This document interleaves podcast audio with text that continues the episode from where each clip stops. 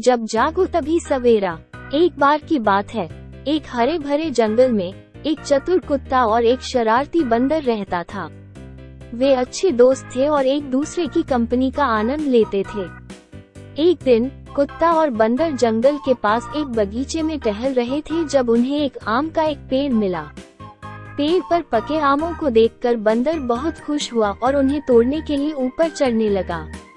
हालाँकि, उसने जल्द ही महसूस किया कि फल तक पहुँचने के लिए पेड़ बहुत ऊँचा था। कुत्ते ने अपने दोस्त को संघर्ष करते देखा और उसकी मदद करने का फैसला किया। उसने बंदर को अपनी पीठ पर कूदने के लिए कहा, और उसने हवा में ऊँची छलांग लगाई, जिससे बंदर पेड़ से फल तोड़ सके।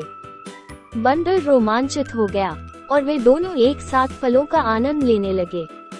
हालाँकि, बंदर के दिमाग में एक दुष्ट विचार आया। उसने कुत्ते को सुझाव दिया कि उन्हें पास के शहर में फल बेचकर कुछ पैसे कमाने चाहिए।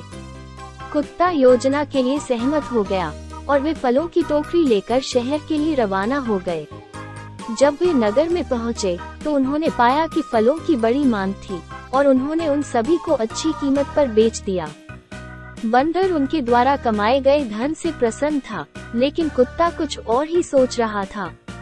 वो जानता था कि उन्होंने कुछ ऐसा लिया था जो उनका था ही नहीं, इसलिए उसे बेचना भी गलत था अपने खाने के लिए एक दो आमों की बात होती तो भी ठीक था, परंतु उनको बेचना बहुत ही गलत बात थी अगले दिन, जब वे जंगल में टहल रहे थे, कुत्ते ने सुझाव दिया कि वे उन लोगों को पैसे लौटा दें, जिन्होंने फल खरीदे थे या उस बाग के मालिक को फलों के पैसे दे दिए जाएँ।